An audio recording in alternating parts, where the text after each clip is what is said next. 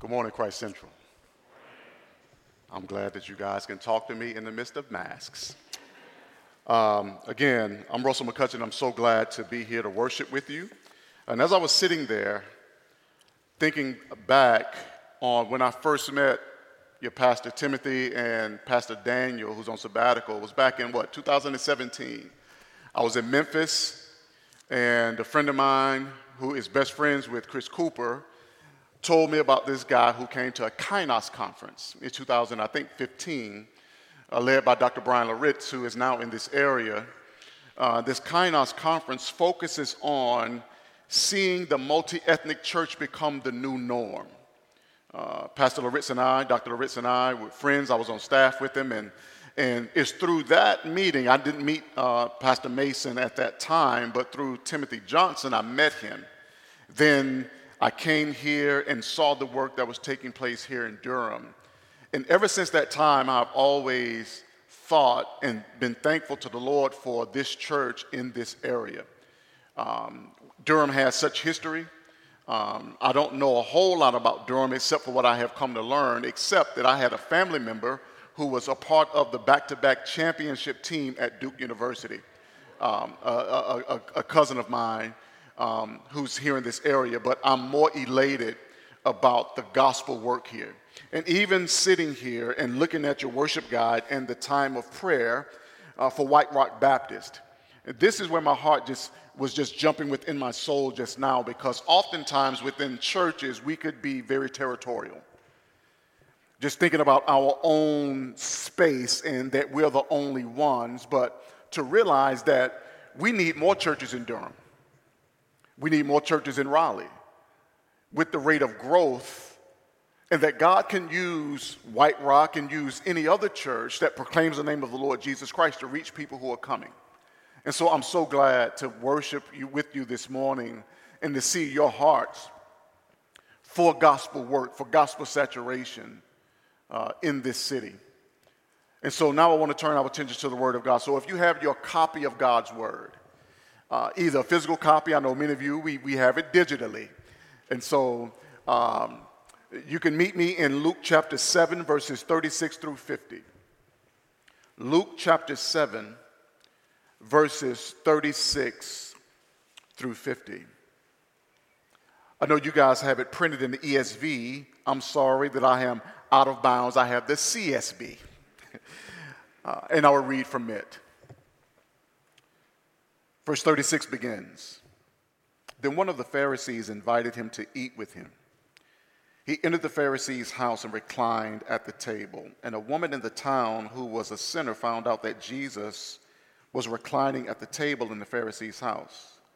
She brought an alabaster jar of perfume and stood behind him at his feet, weeping, and began to wash his feet with her tears. She wiped his feet with her hair, kissing them and anointing them with the perfume. perfume. When the Pharisee who had invited him saw this, he said to himself, This man, if he were a prophet, would know who and what kind of woman this is who is touching him. She's a sinner.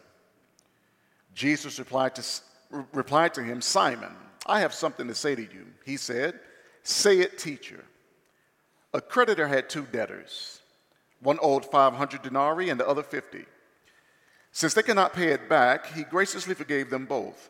So which of them will love him more? Simon answered, I suppose the one he forgave more. You have judged correctly, he told him. Turning to the woman, he said to Simon, Do you see this woman? I entered your house, you gave me no water for my feet, but she, with her tears, has washed my feet and wiped them with her hair. You gave me no kiss, but she hasn't stopped kissing my feet since I came in. You didn't anoint my head with olive oil, but she has anointed my feet with perfume. Therefore, I tell you, her many sins have been forgiven. That's why she loved much. But the one who is forgiven little loves little. Then he said to her, Your sins are forgiven. Those who were at the table with him began to say among themselves, Who is this man who even forgives sins? And he said to the woman, Your faith has saved you. Go in peace. Before going further, let me pray for us in our time.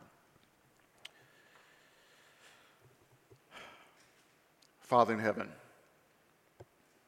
we are here corporately gathered together, another day that you remind us, Lord Jesus, that you said that you would build your church and the gates of hell will not overpower it or overcome it. So, as your people, Lord God, we come to you as empty vessels, asking by your Spirit that you would fill us to overflowing. Give us eyes to see and ears to hear and hearts to obey what your word says. We ask this in the mighty name of Jesus Christ. Amen. Pastor Chuckwood Swindoll was one day speaking at a camp in California. And as this, this camp was beginning, there was a gentleman who came up to him and said, Dr. Swindoll, I cannot wait to hear you speak. I've been waiting for this, and I am going to eat up every single word that you say. I'm ready. And so Dr. Swindoll said, Thank you. I, am glad that you are ready. And so uh, the camp begins, the speaking begins. This man sat on the front row and promptly went to sleep every time Dr. Swindoll got up to speak, he is asleep. And this frustrated him. This man just mentioned to me that uh, he was, he was ready to listen to, to me open God's word, and yet he is falling asleep. And not just falling asleep in the back, he on the front row, asleep. On that Friday, a woman had come up to Dr. Swindoll, who had been sitting next to this man. And she said to Pastor Swindoll these words She said, I want to thank you for the ministry this week. Oh, by the way, I am sorry about my husband sleeping on you. He has two weeks to live. He has terminal cancer, and the doctors gave him uh, a very small time to live. And when we talked about what he wanted to do before he died, he said, I want to go hear Chuck Swindoll. Uh, but Dr. Swindoll, the doctors give him some medicine to keep away the pain, and the medicine makes him go to sleep.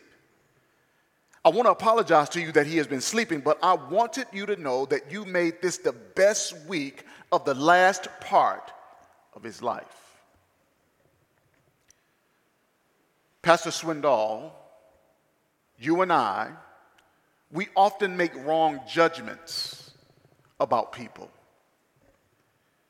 You see, we react to situations and people without properly knowing anything about the person or the situation. I know we don't, y'all don't do that. I, I know I do that, right? I, I, I make false judgments about people. Like I, I may hear a narrative about someone, and without me knowing the person, I will co opt and believe that narrative about someone I'm hearing about, or even a situation. But then, if it keeps going, I find out that what I have believed has been wrong, and I'll begin to feel bad. Because I didn't take time to understand what was going on. My friends, the attitude that we can have about people can often be a hindrance to them coming to faith in the Lord Jesus Christ. So, how do we bury these false assumptions about people? See, I think there are, some, there are some assumptions that we are making about people right now in our cultural moment, as Pastor Price has said. I, I know you hear it if you, if, and, and, see it if you're on, on social media or anything. You, now it's the CRT buzz, right? And trust me, I am not about to define CRT, so please don't come ask me. I don't know. I don't read it. I don't engage in that. But people on one end talking about those who believe that CRT stuff, and they are believing this narrative about a particular person or a particular group, and they don't even know them. How do we bury these false assumptions? See, I think we need to really get into the space of knowing someone. How do you get to know someone? Instead of believing something someone else said about me, back in the day when I was in high school, we call that being messy. How do we get to know them? What are their fears? What are things that cause them to have great joy? What do they long for? Where have they come from? What is their story? But now we need to be careful not to do this as well. We don't need to treat people like animals at a zoo. You know, when you go to a zoo, you examine a beautiful animal from behind a cage and walk by and say, mm, that animal looks good, or that animal is ugly, or that animal looks strange. We can treat people that way as well. See, we need to understand that this is a two way street. This is just not me getting to know you, but I need to open up my chest and allow you to see me as well. So, how do now I develop relationship with you to let you know what my story is as well? How do we know this? How do we do this? And I think this is what we see, especially I see this with Simon and his guests, as it relates to this woman who is a sinner, the text says. So in our story, we have a Pharisee who invited Jesus and some dinner guests. And while together in, in, in, this, in, this, in this meal, there was a, the text says there was a woman who entered this space, and the Bible does not give us her name. And as I thought about this, I am so thankful that the nameless folk in our world are known intimately by our Lord. The people that we don't want to take time out to get to know, God knows them. The Bible says this woman is a sinner and she was there and she was so overcome with emotion because of what took place in her life, she began to weep. Uh, she, her, her tears are wetting the feet of Jesus, and she is using her hair and, and wiping his feet and anointing his feet with some very expensive oil. But what is this woman doing here? Why is she in the room? Maybe she's not even supposed to be here. Maybe she has bombarded this intimate space. However, Jesus saw in her a person who trusted in him for salvation. He saw her response to him for being forgiven. She loved Jesus and it was expressed in her tears. So, as we look at this story, this is the one thing I want us to know. If you're some note taking people, uh, you can write this down. I want us to know that forgiveness possesses transforming power. Forgiveness possesses transforming power. See, this woman had been forgiven by Jesus, and it transformed her entire life. Everything was different after what Jesus did in her life. She was never the same after. And so, in order for us to see this truth, I want to examine uh, three characters. Now, many of you may like points. I really don't have points. I want to look at the characters in the story. I want to look at Simon the Pharisee. I want to look at the woman who is a sinner, and I want to end with the hero of every story in the Bible. His name is Jesus. So, Simon the Pharisee, before we are given his name, we are simply told that he is a Pharisee. Now, up to this point in the Gospel of Luke, Jesus' interaction and encounters with the Pharisees have not been good. They have always been uh, moments of antagonism. You see, if you look in Luke chapter 5, the text says that Jesus healed a man who was paralyzed. But what Jesus said before he healed the man was that, son, your sins are forgiven. Pharisee is getting all upset. If you want to see another story, go to Mark chapter 2, you have that parallel story. Because they're examining Jesus. The Pharisees always seemed to be in the spot where Jesus was putting it down. They didn't want to be there for Jesus, they just wanted to see, I'm going to see what he does. What is he going to do? I want to see if you teach it right. What are you going to do? And then Jesus, as he is teaching people, this man come is lowered through a roof. What would you do if the top of this building opened up and a whole person is being let down? I'm picturing the scene.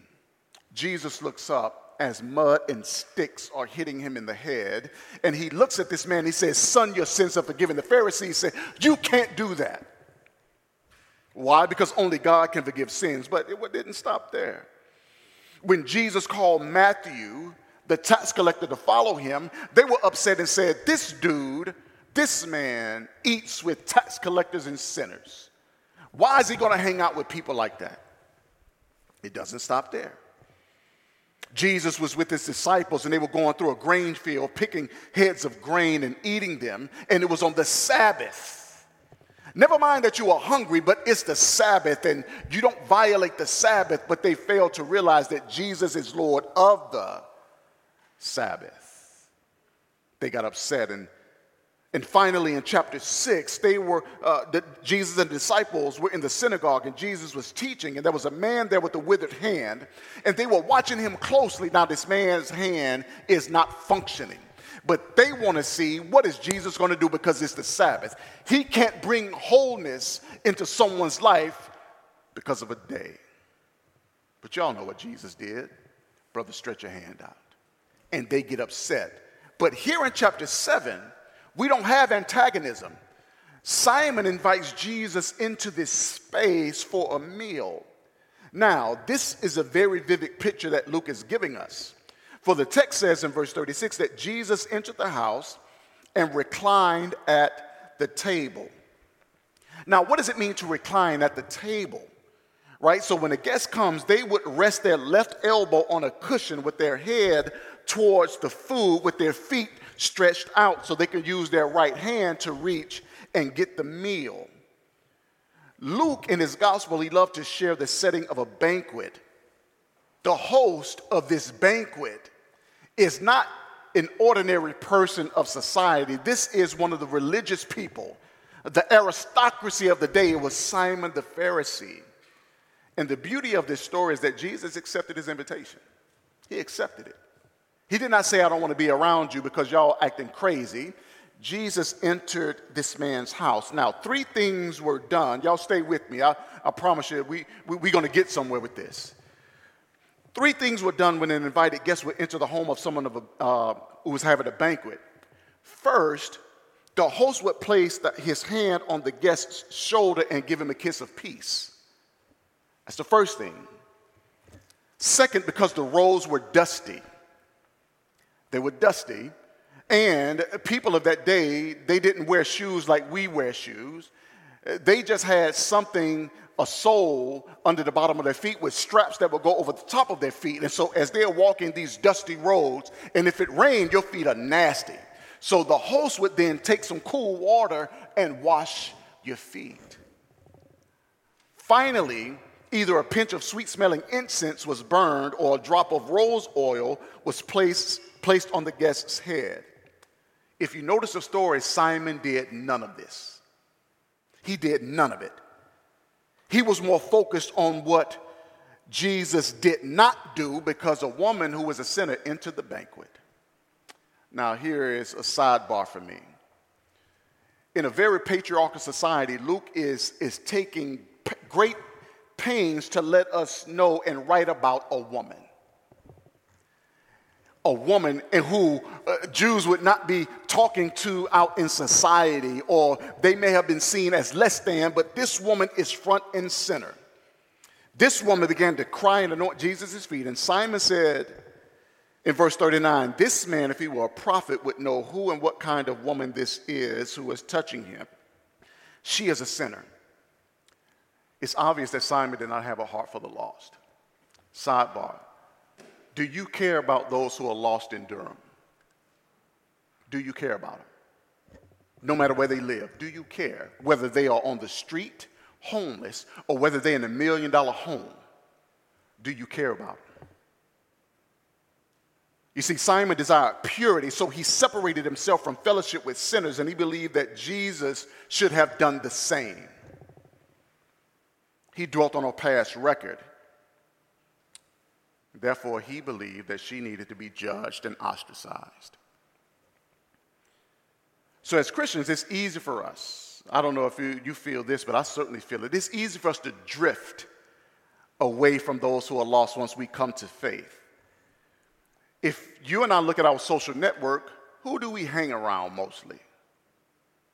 To be honest with you, as a pastor, I am I have to take uh, I have to, on purpose, make sure I go and hang around those who are lost. Because all of my day, I am around other Christians. And this happens so much. It's almost like, uh, y'all may not remember this, but I know years ago they had this Hertz commercial. uh, rental car and they tried to say that it was so comfortable, they put aromatherapy candles in the back. The driver and everyone in there, as the car was moving, they were asleep, right? I think hanging around Christians, me hanging around Christians so much, I'm like those guys in a Hertz car. I can be put to sleep and forget about those who are lost out here. And I forget about what it looks like to be lost. Now, I know some of us may, like, I don't ever remember not being a Christian. But for those of us who do know, do you remember what life was like when you were lost? Do you remember the way that you thought? Do you remember the things that you did? Do you remember? I would say don't lose that when you engage someone who is not in the faith. Because when you look at anyone who is lost, you don't look down at them. You need to be looking in a mirror. I see myself in this situation. You see, Simon didn't show love for this woman. The key for us is to have love for the lost, not love the fact that they are lost. Love the lost. Don't love the fact that they are lost. When we see those who are without Christ, we should recognize that we were once as they are at this moment. Our hope for them is that they would experience the same grace that you and I experience. So that's Simon. But let's look at the next character the woman. The woman who was a sinner. So Simon invited Jesus, but he didn't have a gracious heart toward this woman. He was more concerned that uh, she had a past and that maybe she shouldn't have been there. Now, we, I, I, may think that she was not an invited guest. She shouldn't have been there, but the truth is, uninvited guests could come to this type of meal. They were allowed to stand on the wall to hear the words from the rabbi who was invited. The text calls her again a sinner. She's not given a name. We don't even know what her sin was. Many would say that she was a prostitute. The text doesn't say. If I look at the context of the passage, right before this, it says that Jesus was friends of tax collectors and sinners. Was her lifestyle one that uh, was she matriculated around those who were tax collectors? I don't know because tax collectors were hated individuals. We don't know what her sin was. The Bible just says she was a woman who was a sinner. Now, she did not stay along the wall, it's evident from the text. She was active in her work. Notice what she did. She found out that Jesus was at the table. She brought an alabaster jar of perfume. She, she, she stood behind Jesus. She wept she washed his feet with her tears. She wiped his feet with her hair. She kissed his feet and anointed his feet with perfume. She loved and was devoted to Jesus. She also showed herself to be more hospitable than Simon was, and this was Simon's own house. Because verse 47, Jesus said this about her. He says, Your, Her sins, her many sins have been forgiven. That's why she loved so much. She did all of these things for, for Jesus, being hospitable because her sins were many and she had been forgiven. She realized that she had been separated from God. But now that she had been forgiven, she was in the family of God. She is a daughter of the king. Ephesians chapter 2 and verse 13 says this But now in Christ Jesus, you who are far away have been brought near by the blood of Christ. She experienced the transforming power of God. And, and what happened to this woman reminded me of the old song from the late 70s, sung by a woman by the name of Tramaine Hawkins. The song was called Change. This song says, A wonderful change has come over me. Her life is no longer the same. There was a freedom in her life. There was a man who was born in a foreign country and in his home country, because of the strife and turmoil, they had a curfew. When it got dark, they had to be in the house. They could not be on the street or suffer the repercussions. This man moved to America. And because he was so excited about being in America, he wanted to go out and sightsee. He wanted to see all of the landmarks and just be and breathe in the air, right? Sensing freedom but it got dark. So he's hanging out. You know, you can get lost in time. And it got dark. And so he was like, oh my goodness, curfew. And so he saw a man getting in his car. He said, Sir, could you take me to my hotel so that I could make it to my room before curfew? I don't want to get in trouble. And as they talked, and the man with the car realized, he says, Wait a minute. Are you from another country? He says, Yes. Excuse me, your law in your country does not apply to the country here. You don't have to go in the house when it gets dark. You're free to travel, you're free to go see what you want to see. What took place in your home country no longer applies to your time here in America. You are free from the bondage of your past. This woman was free from the bondage of her past. Like you and I, those of us who are in Christ, praise God that our past is in the past. Romans tells us there is therefore now no condemnation to those who are in Christ Jesus. You may know my, you may know my story. You may know all the junk I did, and I did a lot of it. You can try to bring it up, but I'm so glad Jesus says, I died for that. Now, don't hold that against him. That's over. You see, this woman, she had now become a follower of the Lord Jesus Christ. And I have to believe that Jesus, when he would see this woman, yes, he, he saw her past, because he says her sins were many, but he also saw what she would become. And this reminded me of what Jesus said to Simon Peter in John chapter 1. The text says that Jesus saw Simon. And he says, Your name is Simon, but your name would be Peter. Jesus saw what he was, but also saw what he would become. You and I are not the same. We're not what we used to be. We're not what we used to be. And he now is making us more into the image of the Lord Jesus Christ. So much so that maybe, as the great Dr. Gardner C. Taylor would say, that maybe one day when we're before him, the angels would nudge each other, hit each other, and say, and look at Jesus and say, which one? Because they look like Jesus. This is the story of this woman. She was not too far away that she could not be saved. For Isaiah 59 and 1 says, Indeed, the Lord's arm is not too weak to save, and his ear not too deaf to hear. This woman was changed, and we're able to talk about this woman because of Jesus. And finally, we got to end with the hero of this story. This woman came and she learned that Jesus was in Simon's home for a banquet. Now, how did she find out about Jesus? Well, we know in reading the Gospels that there was a buzz about Jesus. That was a buzz about him. When he would go out and, and, and heal and, and feed people and, and, and just teach, they went out just talking about Jesus. And maybe she heard about Jesus this way. My friends, let's not minimize when we are having conversations about Jesus and there are those who are around us ear hustling. Okay, again, y'all don't do this. But do you ear hustle other people's conversation? And when you're talking, don't minimize that when you're talking about Jesus and there be somebody in the aisle acting like they're trying to look at some clothes in the mall. But they ain't really looking at no clothes. They there just listening to see about what, what are you talking about with this Jesus? Because maybe the Holy Spirit, or as J. Vernon McGee would call the hound of heaven, maybe he is using that conversation to draw this person to himself. See, what I love about Jesus is that he was willing to go into the home of a man who was a part of the group that was antagonizing him. He was willing to go and he, he was welcomed into his home. But Simon became upset that he was engaging a sinner.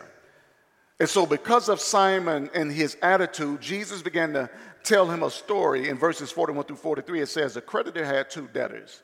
One owed 500 denarii and the other 50. Since they could not pay it back, he graciously forgave them both. So which of them will love him more? Simon answered, I suppose the one he forgave more. You have judged correctly, he told them. And then this is what I love about the story. Again, the vividness. The text says that Jesus turned to the woman while talking to Simon. Again, the gaze of God on this woman, the woman who had been a sinner. Jesus looks directly at her, knowing her history, knowing her past, but he is not looking down on her. He is loving her, and I see tears streaming down her face. While he is looking at this woman, he's talking to Simon. he let Simon know that everything that she did, he should have done as the host of the banquet. She kissed me, you didn't kiss me. She anointed me, you didn't do it. This woman showed hospitality more than you did. Again, Jesus didn't overlook her sins. He said that her sins were many, but twice he declared that her sins were forgiven. She was not forgiven on her own merit. She did not earn it because she brought an alabaster jar. She did not earn it because of her tears. All of that was a response to the forgiveness that took place in her life. She was accepted, and this was a scandal among the guests because the guests would say, Who is this man who forgives sins? Who is this man? But what was the scandal to Simon and the other guests was grace to the woman. Jesus says to her, Your faith has saved you. Go in peace. This woman represents the hope that the greatest sinners can find God through Jesus Christ. There's a story of a man who took a cruise and he spent all that he had to go on this cruise. He had no more money. And if you've ever taken a cruise, you know what a cruise is like. But what this man did, he made a boatload, a week's worth of peanut butter and jelly sandwiches. Now, I don't look down on peanut butter and jelly sandwiches because I grew up on them. Um, but he made, uh, he made a ton of peanut butter and jelly sandwiches, breakfast, lunch, and dinner for the whole week. And so he's on the boat with these smushed old peanut butter and jelly sandwiches, jelly running off the side of them. He's eating them while watching another person with a plate with baked chicken and fish and filet mignon, no white lines in it. And so he also saw people were getting room service. Like, hold on, what's going on here? And so he sees a man with a plate and he says to him, like, sir, excuse me, how much would that cost?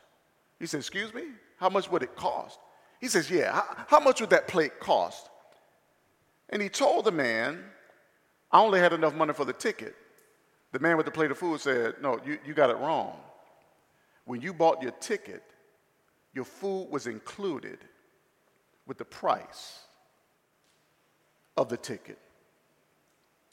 My friends, when we come to the Lord Jesus Christ, we have everything we need in this life. Everything.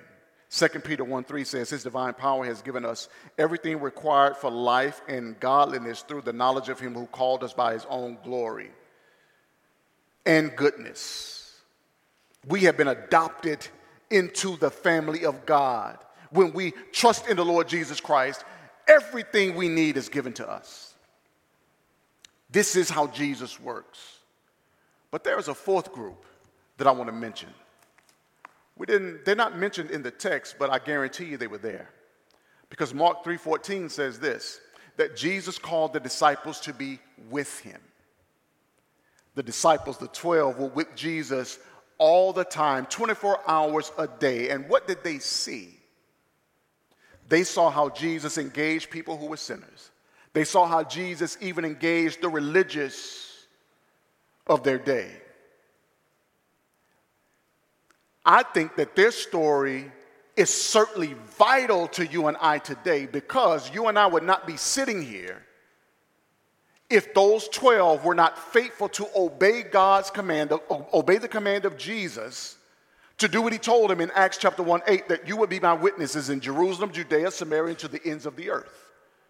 Jesus was training these disciples in this moment as he even engaged this woman who was a sinner and Simon. So here's the question If what took place over 2,000 years ago is important for us, for those of you who are in Christ.